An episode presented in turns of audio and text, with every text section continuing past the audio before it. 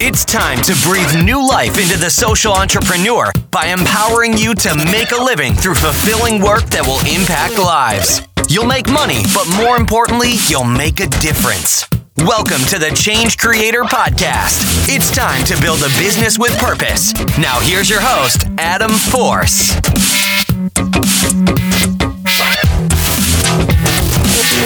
What's going on, everybody? Adam here. Uh, this is a new segment, which is part of the Change Creator Podcast show.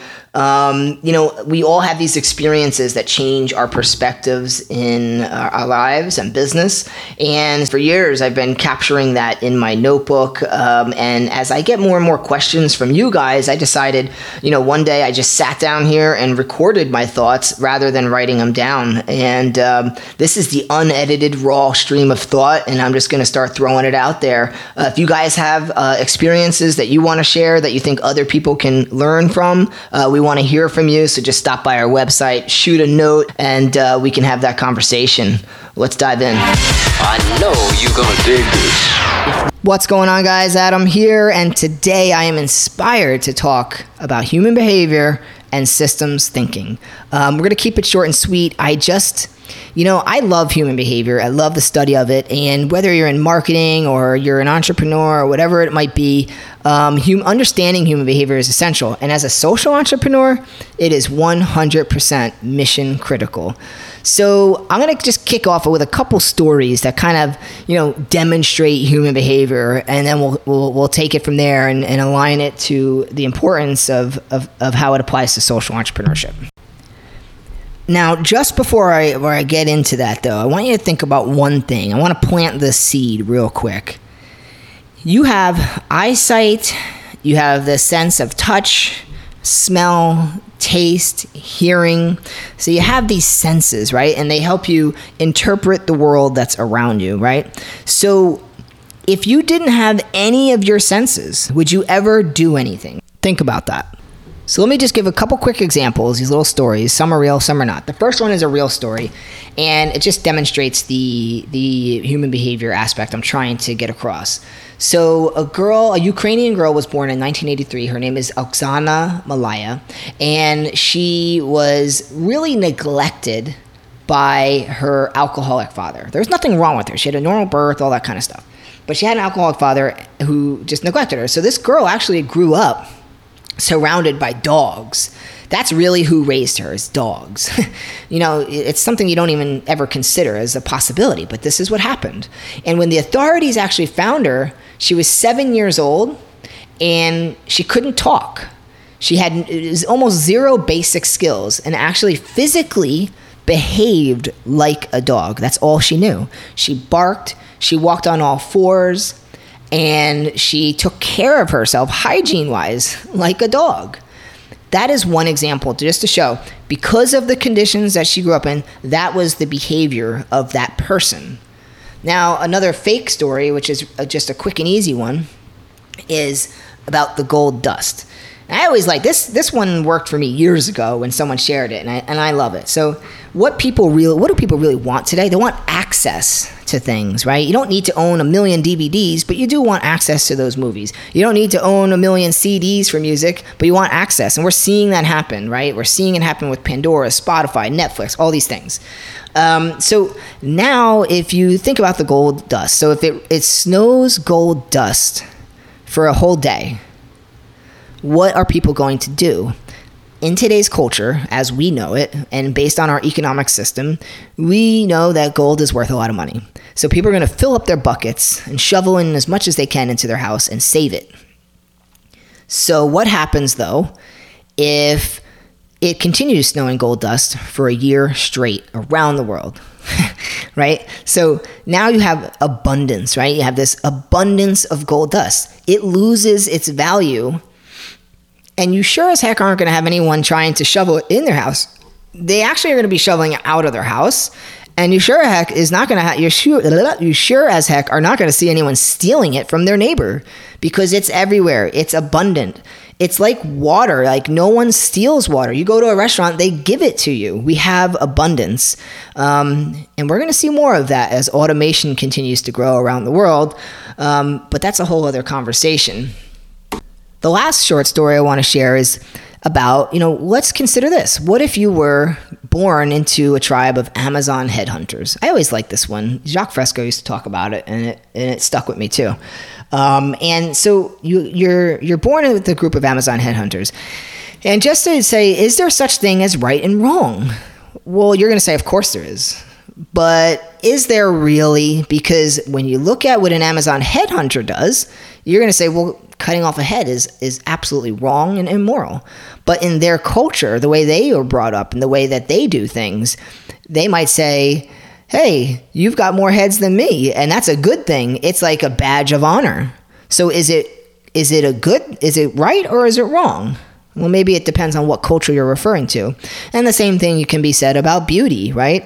In some cultures, it's beautiful to be, you know, overweight, or it's beautiful to put the rings up your neck and stretch your neck out. Or what about in the days when they used to bind women's feet and make them small? Is it right or is it wrong? Is it pretty or is it not? What is it? How do you define it, right? So every culture, every upbringing, um, they have different ways of looking at the world, and you can't really say something is right or wrong. I, I'm, I'm using these extreme examples and stories because it's important as a social entrepreneur to be able to look at what's going on with a group of people, right, in a part of a world, and not just say, hey, it's your fault as a person to make a decision that's right, wrong, stuff like that, based on what you know. You have to drop what you believe and what you know. And you've got to start saying, so they're behaving in a certain way and they're getting these results as a person. They're living in poverty or they're being abused or whatever the, the issue is that you're looking at.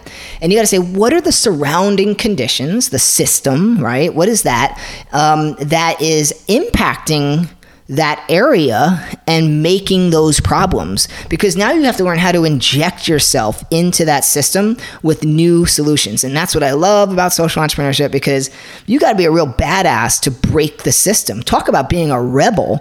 Now you're a rebel. You want to actually say hey this old flawed way of doing things is no good anymore I have this new way of doing it, and I'm going to change lives once we implement it. Look at Muhammad Yunus. He created microfinance um, and that has changed the whole economic game for parts of the world because he injected this new system in which is like think about it as like adding a new variable to the algorithm and it changes the entire result at the end so, really fascinating when you look at social entrepreneurship and you understand how human behavior uh, should be looked at and assessed. So, you don't look at someone and just say, you know what, you're overweight, it's all your fault. There's actually a doctor, and I can't remember his name, but he did a TED talk and he went to tears on this TED talk because for years he would say, You're not exercising enough, you don't have the willpower, and he would blame the person instead of looking around at our culture, which is we want to push as much crap down people's throats, right? 80% of a grocery store is junk. And they would make marketing schemes like reduced fat and low carbs, all these things where if you take the fat out, they're adding more sugar or whatever the case might be. And it was actually these, these conditions, when you really looked at the surrounding system and conditions that were creating poor behavior among people who were very susceptible, of course, biologically to gaining weight. And, you know, these, these addictions are incredibly, incredibly difficult to break. Um, I was just impacted by Hurricane Irma. People were looting, people that don't have things and they're living in poverty, they started looting right? They're the ones that were looting. Why? Because they don't have access to this stuff. Um, you know, you had airlines, they r- raised the price. We had mandatory evacuation. They raised the price from $500 to $3,000 a ticket. And the first thing you say is, this company is a real piece of crap, right? How can you morally do that? Well, at the end of the day, they're doing it because the name of the game that we put in place is make as much money as you can, and it's cutthroat. They're not. They're thinking of bottom line, not people's well-being. But again, this is what's beautiful about social entrepreneurship because it is more about the triple bottom line. We're we're transitioning to redefine the role of business in the world, and that's what Change Creator is all about. And we're helping this transition. And so people are now saying, well you know, it's not just about money. You actually want the money because, well, that's the system we live by. We have to have money in order to scale the real impact, the impact that is changing the system. So it's like a slow evolutionary evolutionary process that's taking place right now. People are using this tremendous force, what we call business or entrepreneurship in order to scale impact. And that by doing that, they're creating not just jobs, they're creating a lifestyle, which is like a mission, right? They're on this mission, they're giving people a hand up in the world because they have the hand up, and now they're helping others with a hand up with these new ideas and making their lives better. And we're using money to actually fund the ideas, to scale the ideas. Um, it's a beautiful perspective and a beautiful approach. And now it's about, you know, really that triple bottom line people, planet, profit profit. We've all heard it. And I like to focus on successes, you know, health, wealth, and relationships. Um, so until the day comes that we don't have money, you know, it's something we're going to have to navigate. So you can't hate money. Um, if you do, you just won't have any of it. I've said that in one of my earlier little podcasts that I did on um, belief or authenticity. I can't remember which one.